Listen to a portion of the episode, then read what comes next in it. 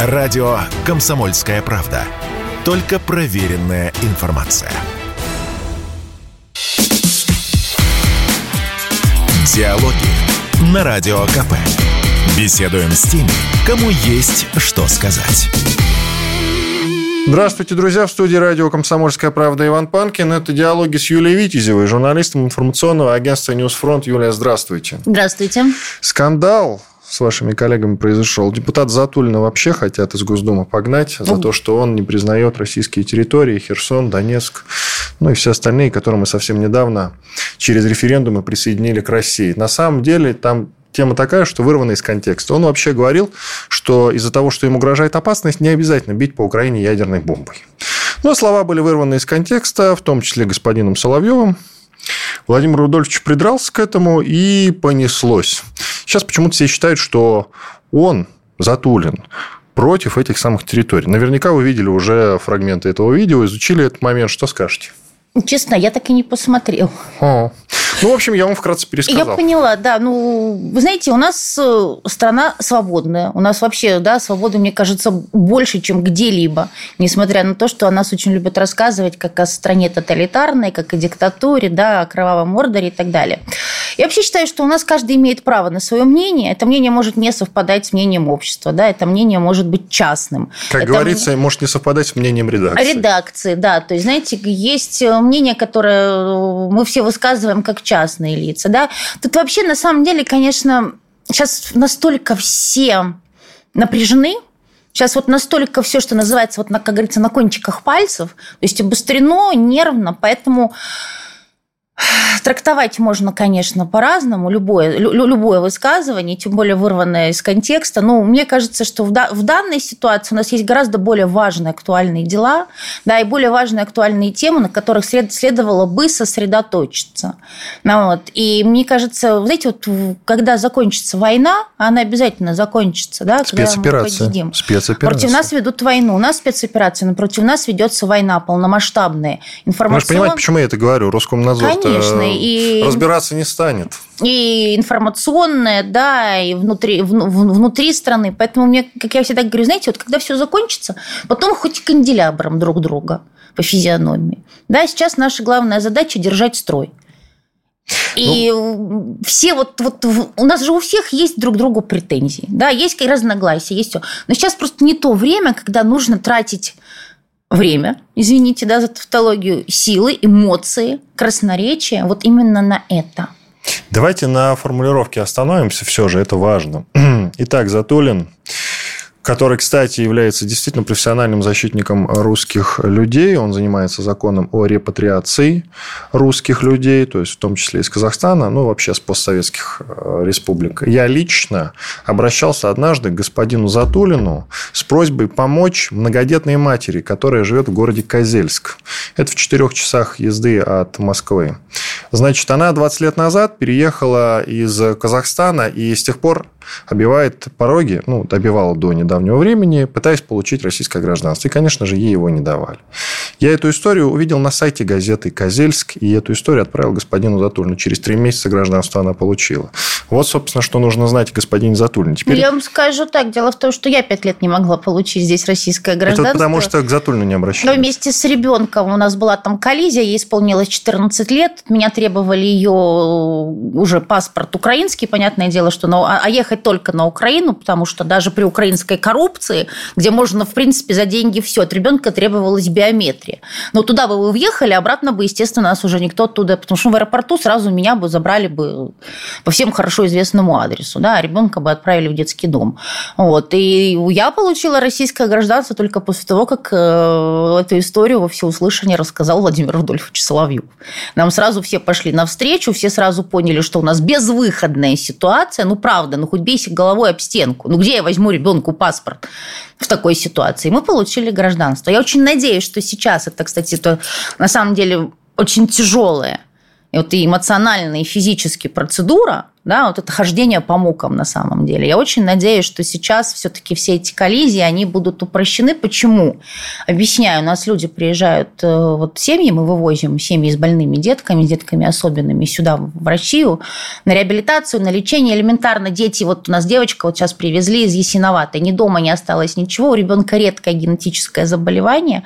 В течение ее вот 7 э, лет ей не могли там поставить диагноз. То есть здесь врачи в Москве будут месяц делать всевозможные анализы, чтобы выяснить, какой у ребенка диагноз. Так вот, они сейчас находятся в санатории, потом им надо получать прописку и регистрацию временную для того, чтобы документы ДНРовские обменять на российские паспорта.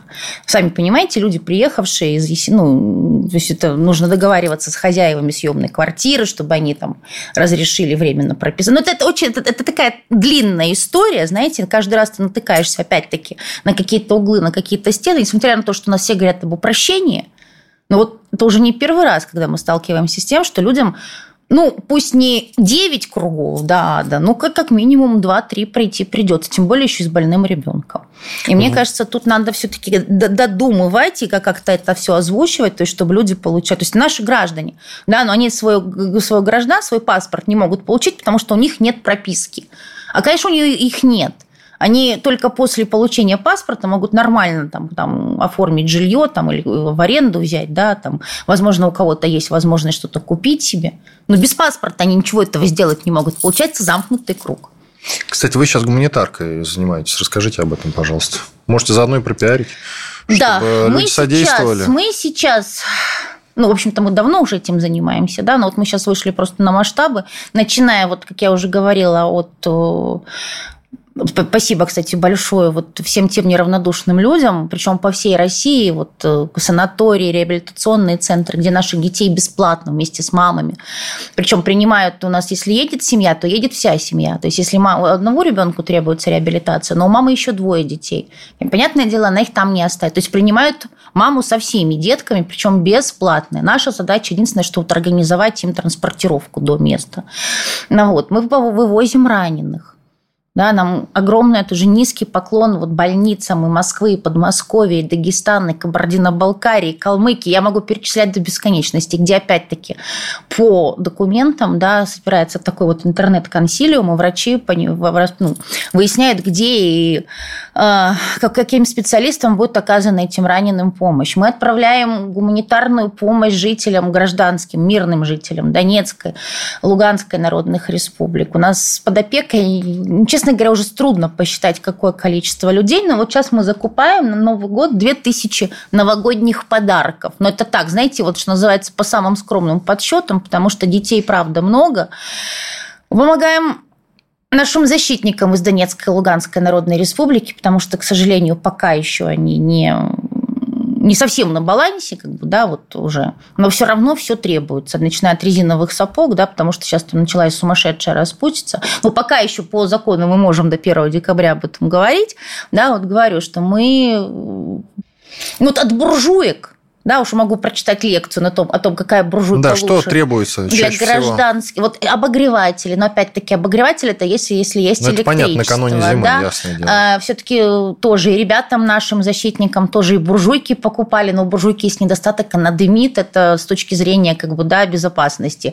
Наши крымские ребята придумали совершенно замечательный способ обогрева и в то же время конспирации. Тандыр называется. Тандырная печка в окоп ставится, и тепло, и белье сушить можно, и самим хорошо, да. И, и лепешку приготовить. И можно. лепешку можно, да, приготовить. И в то же время ничего не, то есть ничего не выдает да, то ни, ни, никакая струйка дыма да, не выдаст место расположения наших защитников. Поэтому, если вы хотите помочь, вот у нас огромное количество там а, мы еще на роддома закупаем, на госпиталя, на для новорожденных, все, что долго могу писать. В общем, если у вас есть желание помочь, телеграм-канал Юлия Витязева, у меня там вот и сейчас стоит крайнее сообщение по, на эту же тему, да, и закреплены сообщения, там можно полистать, посмотреть, куда, чего мы отправляем. Сегодня вообще была потрясающая история, мы там дозаказываем для Луганского госпиталя, очень просили врачи пижамы и нижнее белье для ребят, потому что их бывает привозят, просто форму срезают, ну и все.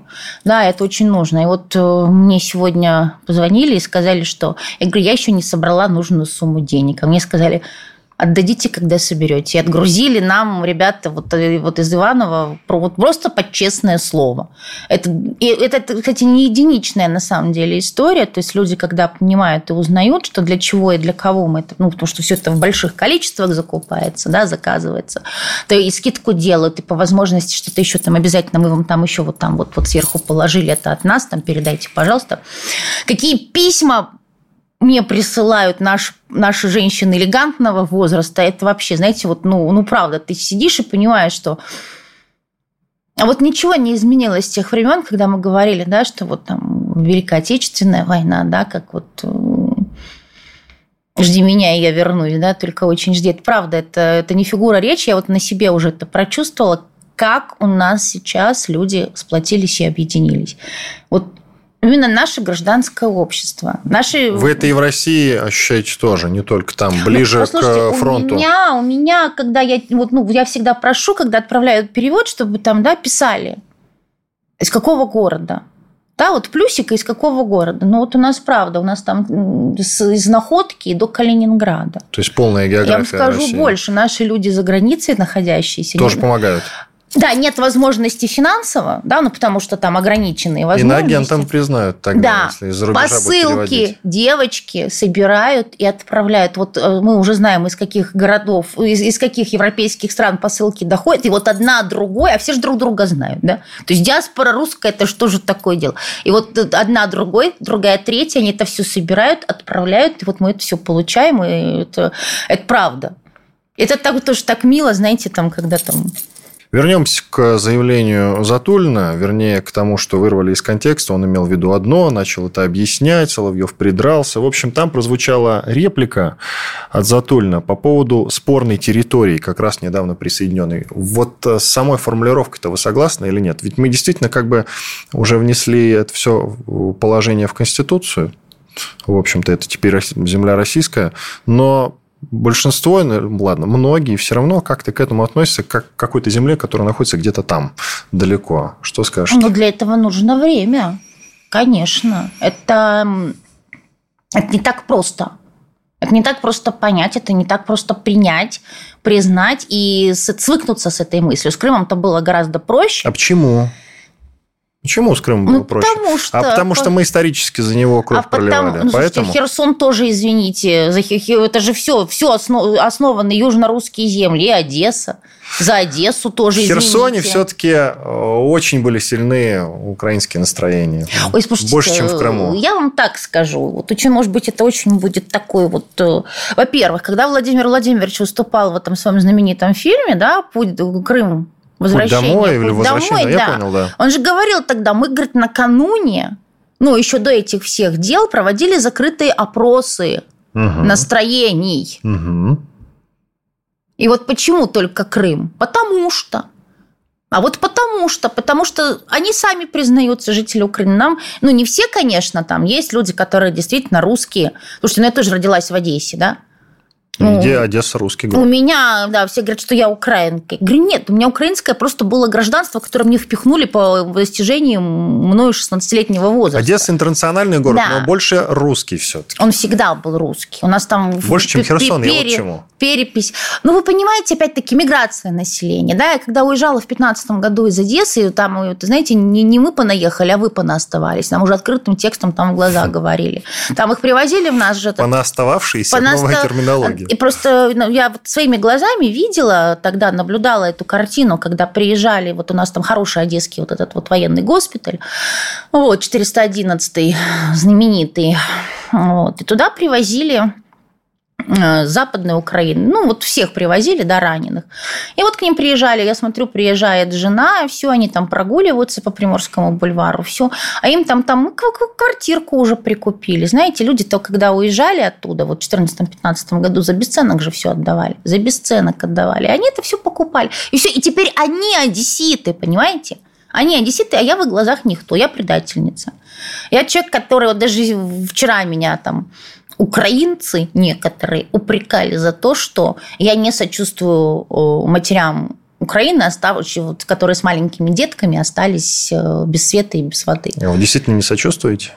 Ну, вы знаете, если сравнивать с тем, как живет Горловка или Ясиноватая, ну, то есть вы выбираете э, Я не выбираю. Одних я просто слишком... И отторгаете я других слишком, или как? Я слишком, видимо, много теперь времени. И это хорошо. Говорю, разговариваю, дружу, да, помогаю людям, которые живут там. И когда вот ты говоришь по телефону, да, и вот в течение там пяти минут разговора там постоянно летит, бахкает, все там, знаете, и мне страшно, мне жутко вот мне на этом конце провода. А они там уже даже не, они настолько к этому привыкли, что я спрашиваю, Верочка, говорю, «А как вы спите с ребенком? Все, она говорит, ну что, говорит, спим и спим.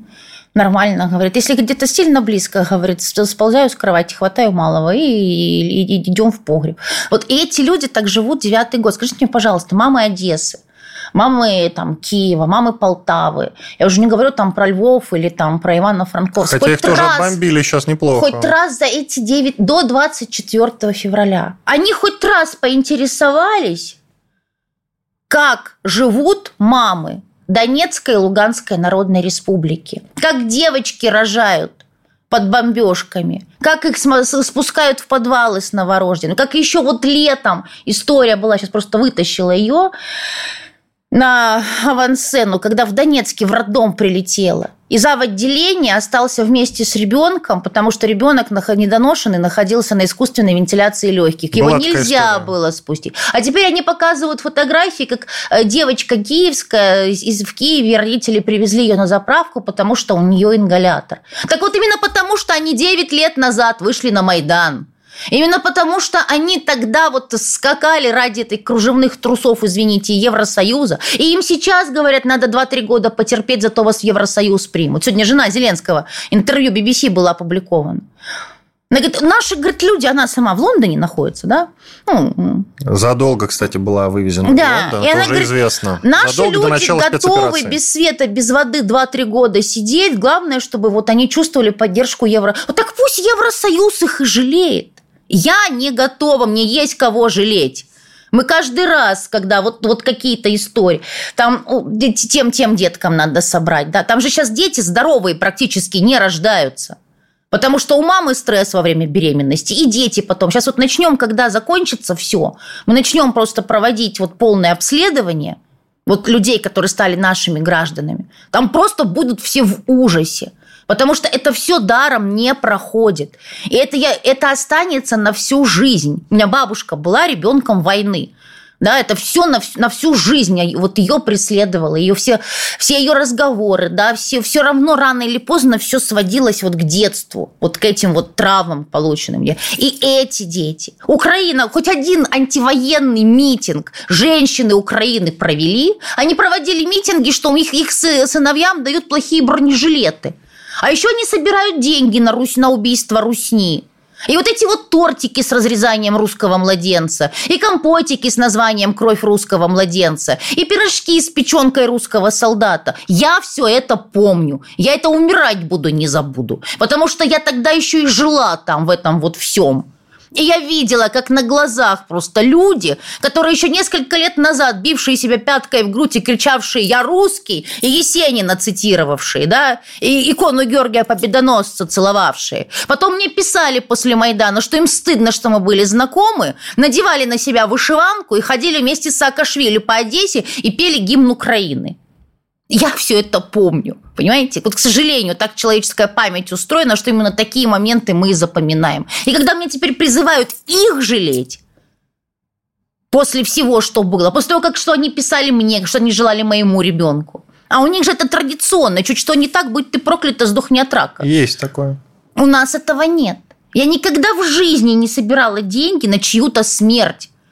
Мы собираем на лечение, мы собираем там мамам для новорожденных приданные, мы собираем детям подарки на Новый год. Да, мы собираем нашим защитникам, от, э, ребятам из ЛДНР, э, на, на, на обмундирование. Но у меня никогда, у меня никто, ни, ни один человек, который мне отправляет вот, вот эту нашу финансовую помощь на закупку гуманитарки, не написал, что на чью-то смерть или там еще что-то. На добро, на То добрые есть убивать дела. хохлов подписи нет. Нет, никогда, не, не, вот, честное слово, ни разу такого не было. Если бы было бы, я бы, наверное, запомнила, потому что это был бы вопиющий, да, какой-нибудь Деньги такой назад отправили? бы? исключительный случай. Нет, не отправила бы, потому что нам всегда они нужны, их всегда не хватает. Но я бы запомнила. Но всегда на добро деткам, там, нашим защитникам, все. Позитив, позитив, позитив. И теперь мы плавно подошли к очень важному моменту в силу того, что обсуждался ядерный удар. Так вот, в случае, если угроза новым присоединенным территориям будет, э, это является поводом для удара ядерным оружием по Украине или нет? Тяжелый Ну, вопрос, конечно, я понимаю. мне бы не нет, просто ядерный удар это превентивный уже такой, знаете, вот финальная, мне кажется, точка. Вы знаете, мне больше нравится то, что происходит сейчас. Знаете, вот такой министр Ну, украинский. сейчас у нас сложная ситуация на фронте. Министр, да, сложная. Вот, ну вот есть хорошие новости, я думаю, скоро будут лучше. Вот мне тут не буду говорить, кто откуда. Ну, это вы интригуете, а потом не буду говорить, кто да, откуда. мы сегодня прошли полтора километра и забрали высоту. Это от нас. Есть такое, да. Да. То есть, ну, какие-то успехи есть. Нет, ну, во-первых, сейчас, вон, посмотрите, выкладывали фото. Сейчас самое поганое время года с точки зрения вот военных действий. То есть там уже не то, что резиновые сапоги, там даже рыбацкие сапоги уже не помогают. Это та самая распутица. Потому что нужно понимать, что это все-таки южнее, да, там температура сейчас повыше, там бесконечные проливные дожди, Вот. И вот это в месиво все превращается, и техника застревает, и все. И сейчас самая главная битва идет за вот, вот дороги. Да, вот кто выйдет на дорогу, вот на эту на трассу, да, и чей танк сможет по ней проехать. Но у нас все хорошо. Просто, понимаете, мы настолько зацикливаемся всегда на, на чем-то вот одном и негативном. Вот посмотрите, у нас какой Херсон. Херсон, Херсон, уже сколько недель прошло? Херсон, Херсон. Мы, мы взяли огромное количество маленьких, но стратегически важных населенных пунктов. Но оно проходит по касательной, потому что Херсон, Херсон, Херсон, Херсон, нам обидно, нам больно, нам... Но нам... не только Херсон, там же была до этого, был до этого укол по Харьковскому направлению. Изюм тот же. Понимаете, дело в том, что я уже усвоила одну простую истину. Мы здесь, в тылу, находящиеся, да, да, мы можем рассуждать, все, но мы ни за что не несем ответственность. Вот мы можем кричать, нельзя было оставлять Херсон. Но при этом вот та бойня, которая могла бы быть там, да, в черте города, еще и с огромным количеством гражданского населения за спиной. Это все круто. А ответственность за этих людей, за их гибель, за их, э, да, вот, вот да все что угодно. Кто, кто возьмет? А никто из нас, сидящих вот дома на диване, ну, не дома на диване, в уютных студиях и так далее, никто из нас ответственность за это не возьмет на себя. А именно в ответственности все и дело. Да? То есть люди, которые принимали решение сделать такой маневр, они взяли на себя ответственность А за людей, которые были эвакуированы, и Б за жизни наших солдат. Потому что можно все что угодно, можно вернуть, можно купить, можно отстроить, можно все. Человеческая жизнь бесценна. Мы не можем оживить человека. Затронута была весьма волнующая тема ядерного удара по Украине. Я думаю, что мы ее перешли. Лучше, конечно, справиться на поле боя без применения ядерного оружия. К такому выводу мы с Юлей пришли. Идем дальше. Путин встретился с солдатскими матерями. Для Юли это, наверное, очень важный момент, я считаю, в силу того, что она в том числе солдатским матерям помогает. Она ранее говорила. Вы можете зайти к ней в телегу и все по этому поводу узнать и чем-то помочь. Тут любопытный момент. Россия добьется своих целей, заявил Владимир Путин на встрече как раз с матерями. Прямая цитата такая. А мы вот, как правильно сказали здесь, мы должны добиваться своих целей. И мы их добьемся, вне всяких сомнений. А какая у нас цель по Украине? Нам было объявлено о денацификации и демилитаризации. Но никто нам, и я это постоянно говорю, никто нам не растолковал в том числе Владимир Владимирович, что это значит? Как вы это понимаете? Вот давайте, да, я вот не буду гадать, что там Владимир Владимирович, потому что не будем уподобляться западной прессе, которая регулярно там рассказывает, о чем думает Путин, да, что в Хорошо, как вы это видите, пожалуйста? А я просто считаю, что Украина на сегодняшний день представляет угрозу национальной безопасности Российской Федерации, и всем нам в том числе. Обратите внимание, что с линия фронта уже и в Белгородской, и в Курской, и в Ростовской области, да, и в Крыму, и так далее. То есть нейтрализация... Нет, в Крыму пока нет, но поговаривают, что они нет, хотят сделать бросок на нет, Крым. Нет, просто в Крыму регулярно работает ПВО, то есть, да, а, вы с этой точки я зрения. с этой точки зрения. Угу. Плюс они же там собирают на этот э, флот морских дронов там в ВПК Соединенных Штатов Америки просто прыгает от счастья на одной ножке, потому что там все, все участвуют. Там Литва передала дроны с неприличными названиями, там уже у Польши они там выцеганили. Там, еще там около 127 миллионов долларов. Я понимаю, что как бы в общей сложности, ну, как бы в масштабах, скажем так, да, это не очень большая сумма. Но, знаете, тут 127 миллионов, там 127 миллионов, да, и так потихонечку как бы э, на Мерседесы себе насобирают или на чем они там ездят. Я к тому, что нейтрализация этой угрозы, как я я вижу, нейтрализация этой угрозы заключается в даже не ну, демилитаризация, денацификация это уже как следствие, да, э, Украина просто должна перестать существовать. Вот в нынешнем своем виде Украина должна перестать существовать. Почему? Потому что я считаю, что это искусственно созданное государство. Нет такого понятия, как украинец. Есть малоросы, да, есть русины, есть русские, евреи, молдаване, ну, все, да, вот кто жил на этой земле. Интернациональная солянка такая. Да, так и Украина же, сама территория Украины, это лоскутное одеяло. Да, сотканное вот так вот. Причем на живую в некоторых местах очень на живую сшито. Или вы думаете, я не знаю, кто-то, может, питает иллюзии, да, но там с Венгрией, за Закарпатьем там все понятно. Там венгры просто ждут своего часа. Да-да-да, есть такое. И да. судя по тому, ну, что... и поляки тоже. Слушайте, да. С Западной Украины, да. Ну, я просто ездила, на, вот смотрите, мы были в Закарпатье, там это не украинский язык. Вот он начал говорить, это не украинский язык. То есть они говорят, классно говорят по-русски, практически без акцента. И вот то, что они называют украинским языком, это смесь опять-таки разных слов, венгерских, польских, да, там даже какие-то румынские. Я припомню историю пятилетней давности, когда венгры в Закарпатье раздавали паспорта венгерские. 90%. Всем желающим, причем прямо в посольстве. Неважно, там, в посольстве говорили, да. только, пожалуйста, не афишируйте это, потому что, согласно украинским законам, два гражданства иметь нельзя. Но некоторые шутят, что два нельзя, а три можно. Ха-ха. Да, это шутка господина Коломойского, у которого их полно. У которого Так же, как и Польша по карту поляка раздает. Ну, вы понимаете, меня обычно упрекают за то, что я казенными землями да, разбрасываюсь, но я считаю, что... Так, секундочку, это наши земли. Какие казенные? Ну, это отсылка, да, к знаменитому, да. Но вот я считаю, что вот э, я просто говорю, я там была неоднократно, общалась, разговаривала, видела. Вот и Западная Украина хорошо бы сделать такую, знаете, вот демилитаризированную буферную зону. Которую поляки себе приберут.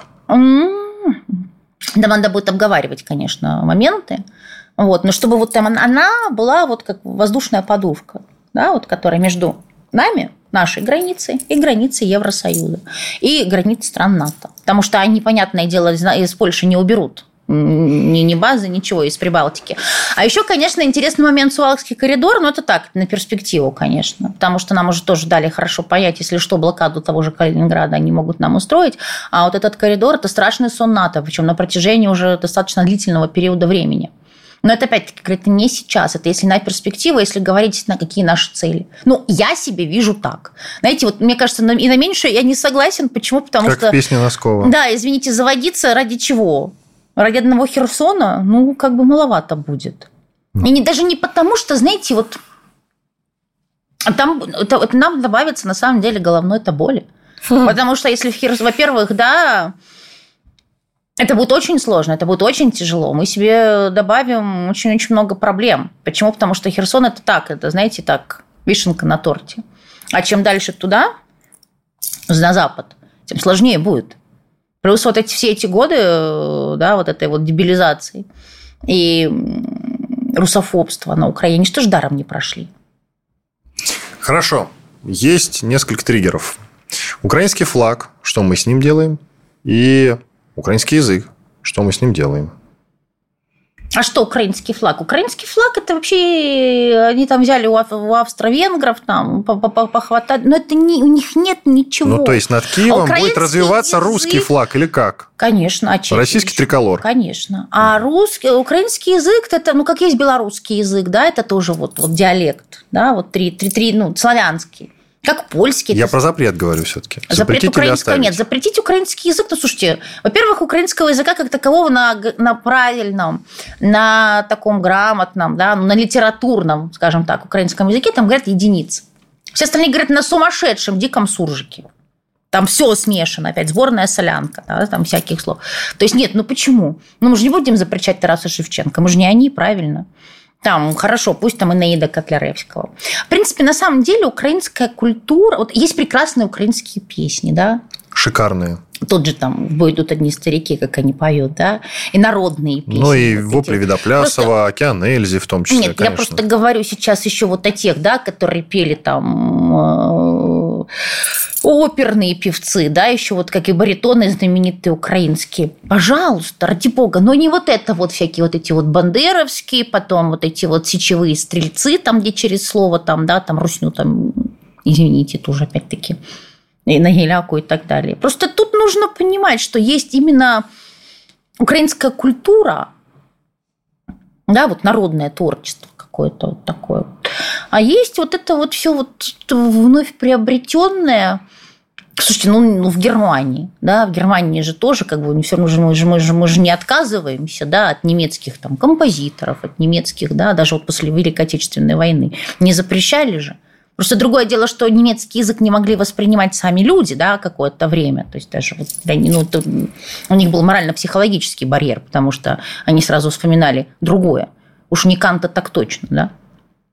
А, да, а вот то, то, что они им пришлось пережить, связанное с, с немецким языком. То есть я считаю, что вообще запрещать ничего нельзя. Вот правда, знаете, даже детям. Просто предложить альтернативу. Про запрет пропаганды ЛГБТ позже поговорим с вами. Нет, я, я просто вот... Не отклоняемся пока что. По поводу политической элиты прошлой, ну, которая сформировалась, работала вот на протяжении этих 9 лет, и нынешней. Возьмем там, не знаю, Авакова, Яценюка, до того же Зеленского, например, журналиста Гордона какого-нибудь. Ну, и же с ними. Как поступим вот с этими людьми? Нет, ну, на гильотину их отправим или что? Послушайте, есть же, да, Казу Штрейхер. Да, вот Юлию Штрейхер, который вроде бы сам никого ничего там не убивал, ну, вот, да, но делал все для того, чтобы провоцировать людей на убийство, на всякие вот эти нехорошие вещи. Слушайте, ну Гордон. Гордон, во-первых, первый, первый даст по тапкам, извините за выражение. Так вот, они, поймать. они там уже все. С другой стороны, мне очень нравится опыт Израиля. Так. Да, вот у них. Массад вы имеете в виду, который потом да. покатался по миру я, и всех очень, ликвидировал? Мне, да, мне это очень нравится. Мне это очень нравится. Я считаю, что это нужно брать на, вооружение, чтобы ни один... Сколько бы ему ни... Через сколько... Знаете, это преступления, которые не имеют срока давности. Да, мне очень нравится история про вот операцию «Гнев Божий». Это после Мюнхена, да, после Мюнхенской Олимпиады. Она длилась несколько десятилетий. Они нашли всех. Всех палестинцев, которые участвовали в этом террористическом в этом Они нашли всех. Понимаете? И даже сейчас, когда там уже говорят, вот ему там, там, этому бандеровскому там прихвостню, который был там, да, там э, в концлагере надзирателем, да, или убийцей, вот, или карателем, что, в принципе, одно и то же, да, он говорит, ему там уже там, там 100 лет почти. Ничего страшного. А ничего страшного. В данном случае его возраст – это не оправдание, это не индульгенция. Нам просто нужно понять, знаете, наше вот это христианское, вот русское милосердие, да, которое периодически нас доводит до того, что мы подставляем вторую щеку.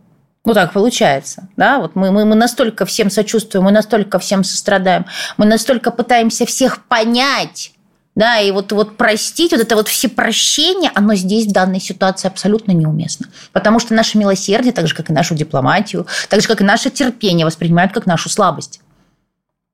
Нам, нам, нам это, с этим нужно заканчивать, по крайней мере, на данном историческом этапе. Была ли возможность избежать спецоперации, как считаете? Нет. Это Нет, прям сто процентов. Она, она была, знаете, когда была возможность избежать спецоперации? Осенью 2013 года у Госдепа США. Растолкуйте. Который вывел людей на Майдан в Киеве. Я боюсь, что все-таки не те события привели к спецоперации. Это была предтеча.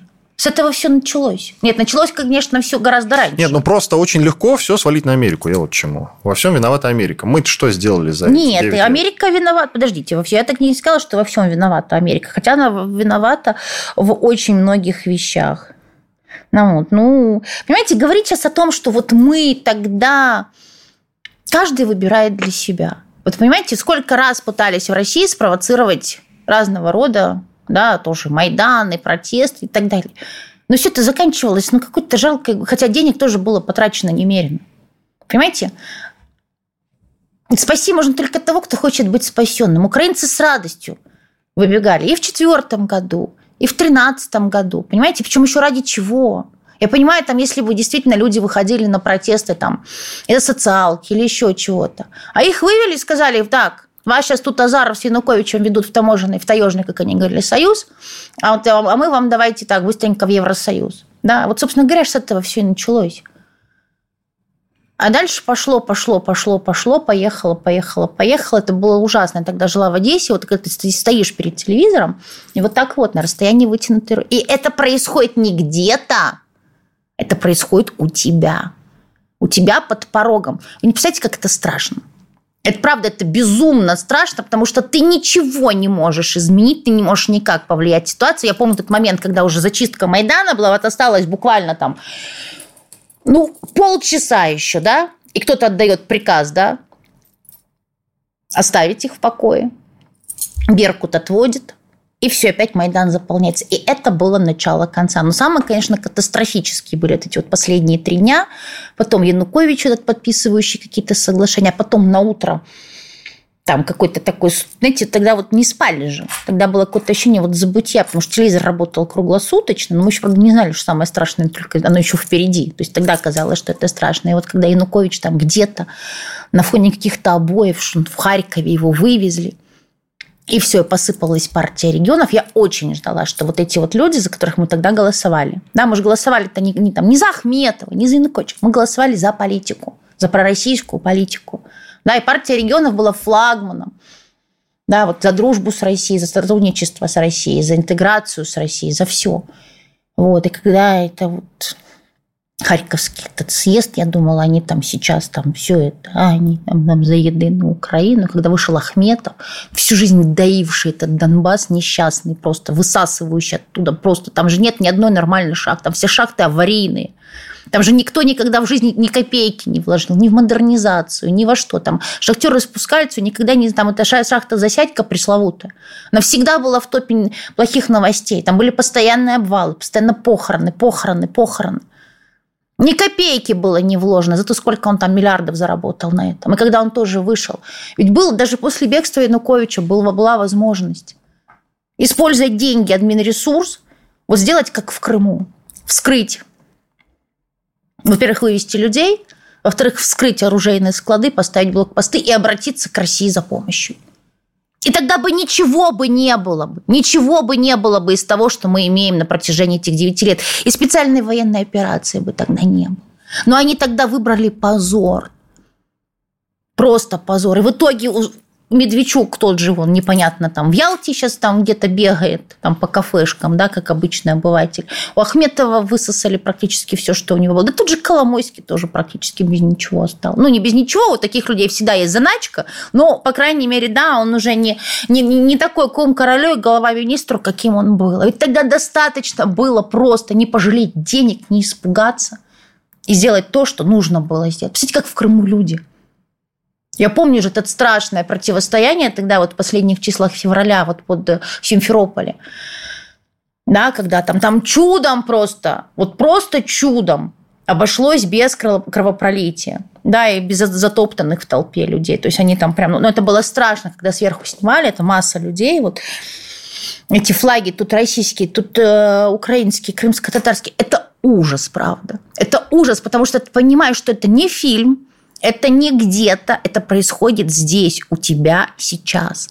И не дай бог вообще, знаете, вот когда вот после того, как я переехала в Россию, тогда мне упрекали эти все наши ОПА, да, говорили о том, о, Витязева тут отрабатывает гражданство. На самом деле я просто знаю, как это страшно. Когда ты видишь, как по кирпичику разрушается страна, в которой ты живешь, когда ты понимаешь, что ты ничего не понимаешь, когда ты не знаешь, что будет завтра, когда ты не знаешь вообще, к чему это приведет, потому что любая революция, ребят, как бы там ни было, как бы вам ни хотелось, чтобы вам что ни рассказывало, она заканчивается гражданской войной страшной, кровопролитной. Это настолько, это правда, это очень страшно, когда ты боишься ложиться спать когда ты утром там, я же говорю, вот какие-то пару часов там провалившись куда-то, потом встаешь, тебе дальше, дальше, дальше, дальше, а потом же как понеслось. Сначала была эйфория, конечно, с Крымом, да, потому что мы были абсолютно уверены вот в Одессе, что мы будем следующие, ну, по крайней мере, я. Я была настолько уверена, что да, ну, я думала, все, все же как я, все же ждут Россию, как бы, да, ну, раз я хочу, значит, все хотят.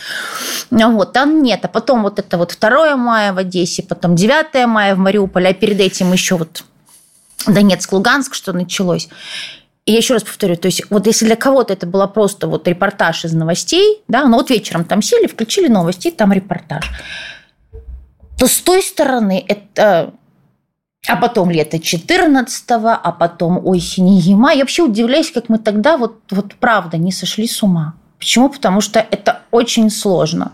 То есть, когда у тебя, знаете, вот ну, ты живешь своей жизнью, да, там, там дети, да, там, там ну, обычные там какие-то женские радости, сумочка, там, все дела, и тут вдруг бабах тебя просто вот не то, что в ледяную, тебя в прорубь. И ты вот, вот еще, знаете, как в фильмах показывал, да, ты бьешься о лед, у тебя воздух заканчивается, а ты не можешь его пробить, и ты понимаешь, что ты все, сейчас еще секунда, и вот вот примерно такие ощущения. Первый раз тогда в тот, в тот момент мне начали сниться кошмары. Никогда до этого я этим не страдала, потому что это правда страшно. Это очень страшно. И не дай бог вообще когда-то кому- кому-либо, когда-либо вот так вот наблюдать, чтобы вот в его стране такое происходило. Поэтому да, я за Тяньаньмэнь. Меня за это тоже пинали ногами. Ну, естественно, эпистолярно и виртуально.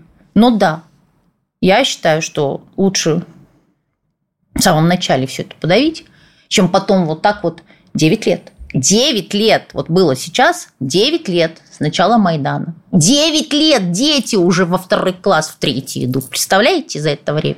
И когда это все закончится, же неизвестно. Юля, вчера было эпическое событие. Госдума приняла закон о запрете пропаганды ЛГБТ, педофилии и смены пола в рекламе, книгах, кино и СМИ. И ладно, педофилию и смену пола – это действительно ужасно и нам это не подходит. Если смена пола хорошо за рубежом где-нибудь, то это не для русского человека однозначно. А вот что касается запрета пропаганды ЛГБТ, у нас что не закон, то не совсем понятно, как он будет работать. Вообще, в целом, как вот э, общее, давайте для начала разберемся, общее отношение к новому законопроекту? Ну, знаете, просто мне кажется, нельзя все яйца в одну корзину, как говорится, складывать. Почему? Потому что мы тут сразу сталкиваемся к вопросу, а вот хорошо, там в очередной раз в Соединенных Штатах Америки что-нибудь выкинут, как бы, да, а я как журналист захочу это осветить да, там, саркастическом, в осуждающем, да, тоне. Неважно, но вот я теперь думаю, да, а мне сейчас скажут, дорогая моя, а ты пропагандируешь да, вот рассказывая только, что у них там, даже смеясь над этим, да, даже осуждая это. Ну, вы же понимаете, при желании был бы человек, статья найдется. Ну, вот, вот я об этом и говорю. Поэтому, да, в данной ситуации нужно, конечно, ознакомиться будет, во-первых, нужны разъяснения. Понимаете, вот нам, обычным, простым, нам нужен толмач, который потом нам выйдет и скажет четко, ребята, вот, вот, вот это значит так-то, так-то и так-то, да, это можно, можно, можно, это нельзя, нельзя, нельзя. Но вот мне нужно так. Хотите Мне прикол? нужно так. А. Прикол заключается в том, что у тех людей, которые приняли этот законопроект, по-моему, у самих нет четкого понимания, как он будет работать. То есть они сначала э, сели, придумали закон, ну, закон есть, а как он будет работать, они сами Знаете, себя нас, не спросили. Я вам скажу так: у нас есть одна такая очень, с одной стороны, очень хорошая, да, с другой стороны, очень неправильная черта. Мы любим все запрещать. То есть, а, да. Вот вышли, вышли тут одни чудесные люди с предложением: давайте запретим Гарри Поттера да, потому что там пропаганда сатанизма и колдовства. Классно. Роулинг, кстати, сама ушла с российского книжного рынка, так что не волнуйтесь. Я друзья. не об этом. Я к тому, что окей, хорошо, давайте мы заберем эти книги. А что мы предложим нашим детям взамен? Шикарнейшие книги, это мировая классика. А что мы предложим нашим детям взамен? Ничего, что сейчас мои внуки будут читать то, на чем выросла их прабабушка. Корнея Чуковского, да, Маршака и все, э, все остальное. Что тоже, в общем-то, неплохо. Это хорошо, но что современным детям ну, вот мы с моей подругой говорили, она говорит, тут моя дочка, ей 12 лет. Она говорит, я ей посоветовала прочитать Тимура и его команду. Она приходит, мама говорит, что такое автомобильные краги? Да, или еще там что-то. То есть это другое поколение уже. Да, она понимает, что там что-то очень хорошее, но какие-то говорит, вот бытовые моменты ребенок уже не понимает. А каких современных авторов мы можем сейчас предложить нашим детям? Нельзя запрещать. Ничего вообще нельзя запрещать. Нужно просто сделать так, чтобы то, что нам не нравится, нашим детям было неинтересно. Хорошо, мы запрещаем компьютерные игры. Хорошо. А вы, а вы подумали, чем этот вакуум образовавшийся запол. Понимаете, выйти и сказать, я запретил, сорвать цветы, аплодисменты, да, и что-нибудь приятное. А дальше что? А занять ребенка надо. А сделать так, чтобы мы ему, ему не хотелось бы играть в ту игру или выбирать ту опцию, где там в Sims, по-моему, было, да, сменить пол у одного из персонажей. А вы объясняете ребенку, что такое хорошо, что такое плохо. Понимаете, в наше время что-либо запретить – это просто смешно. Потому что вы запретите официально, он найдет миллион способов найти это неофициально. А более того, найдутся люди, которые скажут, мальчик или девочка, тебе это запрещают, а хочешь мы тебя, да, вот поможем тебе проникнуть в этот волшебный мир Запретный запретов. Плод да. Надо с детьми работать, понимаете, работать. И не просто для галочки – заниматься ими, придумывать для них, искать новых авторов, да, помогать им публиковаться, чтобы публикация книги не стоила бешеных денег, что там продажи двух почек не хватит для этого. Помогать распространять. У нас же огромное количество талантливых людей. Но просто им никто не помогает. У нас все, извините, закручено на, на, на, на деньгах. Одни зарабатывают деньги, а другие, извините, пиарятся на запретах. Давайте запретим разводы, давайте. И сколько у нас будет несчастных людей тогда в этом случае? Вы думаете, что вы таким образом семью сохраните? Вы уверены, что это лучший способ для сохранения? То есть обрекаете двух людей, ненавидящих, возможно, уже друг друга, жить в одной квартире ради ребенка. Так ребенок тоже страдает, он же все видит и все чувствует. Так можно дойти до той темы, за которую меня тут тоже пинали ногами, потому что я говорила, что нельзя запрещать аборты. Нужно делать все для того, чтобы их не было. А для этого нужно что? Помогать молодым семьям, да, чтобы они, у них было свое жилье, да, помогать если мама там студентка там, или еще что-то. Ну, то есть делать все для того, чтобы это ребенок не был обузой. И чтобы мама даже не задумывалась, даже если они слишком молодые, у них еще не все хорошо, гладко, я имею в виду в финансовом состоянии, да, чтобы она не думала, оставлять или... И плюс, как бы, да, планирование семьи. Меня за это тоже отпинали ногами. Но я говорю, что да, это, это, это, это нормально объяснять взрослеющим. Потому что давайте мы договоримся до того, что в России секса нет. Ну, ну, как это было? Понимаете, у меня бабушка работала в роддоме. Я знаю, что такое подпольные аборты. И каким, какие, как, какими трагедиями это может закончиться. А у нас так вышли. Причем я обожаю, когда эту тему начинают затрагивать мужчины. Это вообще просто классика жанра. Вот сидят мужчины и рассуждают на эту деликатнейшую В основном, кстати, тему. мужчину громче и кричат. Вот, да. я же говорю, вместо того, чтобы...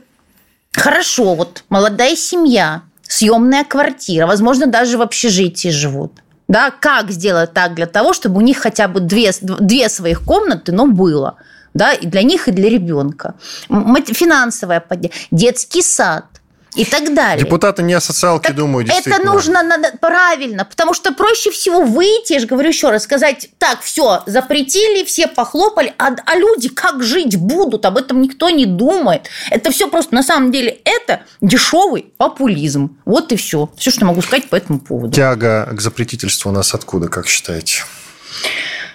От лени. А, кстати, в, на Украине э, с этим как? Не, ну это последние же... это только 9 лет у них тоже появилось вот такое вот желание позапрещать нам и, и отменить. Нет, ну у них, ну, у них скорее наоборот, отменить, да. а у нас Они запретить. запрещают хорошее, да, и пропагандируют такое вот плохое. Вы понимаете, еще раз говорю, мы просто должны таким образом, вот, вот эта связка, дом, семья, школа, государство, да, вот, ну, говоря о детях, просто работать надо. И воспитывать своих детей так, чтобы ну, во-первых, я, во-первых, ничего не вижу плохого в книжках про, про Гарри Поттера, это, конечно, вообще. Но вот когда вот э, мы уже говорим там пропаганда, ЛГБТ, все, просто дети должны знать, что такое хорошо и что такое плохо. И вот эти вот, э, там, вот эти вот гей-парады, они, оно должно быть просто им Нет, ну, у нас гей-парад можно просто не согласовать же, да и все. То есть у нас Слушайте, любой ну митинг, равно... любой, любой митинг надо согласовать. У нас дети. Парад это как бы митинг, правильно ведь? Его надо согласовать, его просто никто не согласует. У нас все. мы не можем отгородиться от всего мира. Мы не можем отгородить своих детей, мы не можем растить их стерильными. Знаете, вот как кусок хозяйственного мыла 72%. Мы должны, чтобы к нашим детям просто это не прилипало. То есть вот чтобы они вот заходя там на тот же YouTube, да, вот там вот там предлагают вот это, ну, ну им это неинтересно. Но если мне неинтересно что-то, я не буду это смотреть смотреть, правильно? Как бы мне это ни навязывали и не предлагали. Мне это не интересно. Я, например, терпеть не могу фильмы ужасов. Я их не буду смотреть, даже вот, вот мне, не знаю, там, миллион предложи, я не посмотрю, потому что, ну, мне неприятно. Как популяризировать традиционный брак, традиционные отношения? Самый лучший, знаете, во-первых, это наглядный пример родительский, да, то есть, когда мама с папой живут душа в душу, да, или даже пусть там родители разошлись, ну, там, допустим, там у мамы, у папы новый брак. Неважно. Главное, что вот, вот ребенок должен жить в любви. Да, чтобы мама с папой не бегали злые, потому что денег нет, потому что работы нет, потому что еще что-то. Посмотрите, как, как сложно было. Я помню 90-е. Да, когда мама постоянно находилась в поисках да, заработка, работы. Когда мной занималась, ну, слава богу, у меня была прекрасная бабушка, да, которая вложила в меня просто все, что только. Мне тогда казалось, что меня ненавидит, заставляет читать книги, пока все гуляют. Теперь я понимаю, насколько она была права. Я к тому, что у нас должно быть здоровое общество. А, а здоровье запретами ну, ну, ну никак не добьешься. Тем более мы же прекрасно понимаем, что подавляющее большинство этих запретов, ну, это популизм, правда. Это правда популизм, это просто вот зарабатывание дешевого авторитета теми, кто вот хочет вот сегодня и сейчас. Им все равно, что будет потом. Им все равно, что этот запрет нанесет больше вреда, чем пользы. Ну, вот, вот главное, чтобы тебе написали в ленте новостей, что такой-то, такой-то да, там написал письмо туда-то, туда-то и призвал или потребовал или еще. Но это все под соусом того, что это пагубное влияние Запада, а пагубное Ой, влияние слушайте, Запада действительно есть. Ведь, влияние... слушайте, смотрите, в кино действительно сейчас появилось много голубых лесбиянок. В компьютерных играх тоже. The Last of Us, одна из лучших современных э, игр для PlayStation, там ведь главная героиня тоже лесбиянка. То есть, наверное, есть какая-то проблема. Ну, смотрите, или, просто или нужно, я же еще раз говорю, да, это есть. Мы знаем, что убивать это плохо. Мы знаем, что воровать плохо. Да, но все равно же и воровство, к сожалению, убийство на присутствует. Но мы же не занимаемся этим. То есть это должно быть вот, так, вот, вот, вот здесь, на подкорке у нас записано. Но это же с детства все вкладывается. Еще раз говорю, мы можем запретить внутри России. Ну, мир-то глобален. Ну, нужно YouTube запретим. Еще дальше что? Ну, ну, ну, ну, слушайте, ребенок все равно найдет способ туда зайти, залезть. Тем более у нас такие талантливые дети, что мама дорогая. Это правда. Ну, вот. Но просто он зайдет, увидит и без объяснений начнет... А, вот это. А тут он просто будет знать, что это неправильно. Мы же знаем, что нельзя сморкаться в скатерть за столом. Правильно? Мы да и вообще как бы в скатерть не надо. И не только за столом, да. да. Вот. Поэтому и мы этого не делаем. Поэтому в данной ситуации, то есть это должно быть на без, уже безусловно. Понимаете, вот просто безусловно. Я не вижу в этом ничего сложного. Просто нужно потратить немного фантазии, времени, да, и опыта для того, чтобы вот создать какие-то... Придумать что-то поумнее. Что-то созидательное, а не запретительное. Мама, папа, я, спортивная семья. Помните, когда-то тоже семья, было? Да. Или счастливая семья, там, семейные вот эти все дела, что вот именно мама с папой. А что, да, есть... Слушайте, ну, от этого никуда не деться. Есть люди с нетрадиционной сексуальной ориентацией. Но, во-первых, эти люди зачастую никого не приглашают за двери своей спальни. Да, а те, кто приглашает, мы все тоже прекрасно понимаем, что это пиар, зарабатывание денег и дешевого авторитета.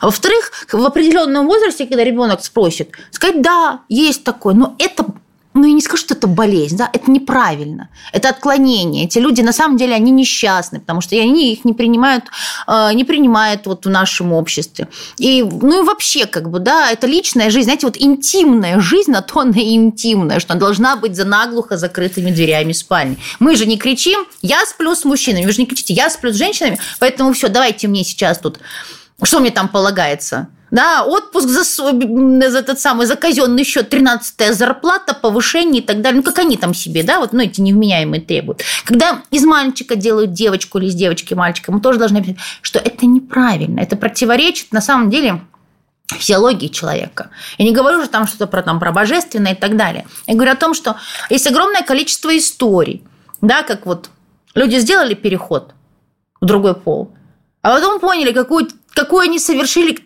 Это даже не трагическая, это чудовищная ошибка. То есть, возможно, вот именно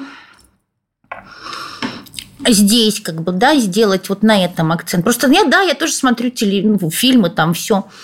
И там вот эти вот Понятное дело, что в каждом втором фильме уж как минимум э, роль второго плана обязательно. Да, либо гей, либо лесбиянка. Либо негр. Негр еще ладно. Это, слушайте, у нас он в... Но никогда это навязывается. В общем, спасибо большое. Иван Панкин. Это были диалоги с Юлией Витязевой, журналистом информагентства «Ньюсфронт». Юлия, спасибо большое. До свидания. Диалоги на Радио КП. Беседуем с теми, кому есть что сказать.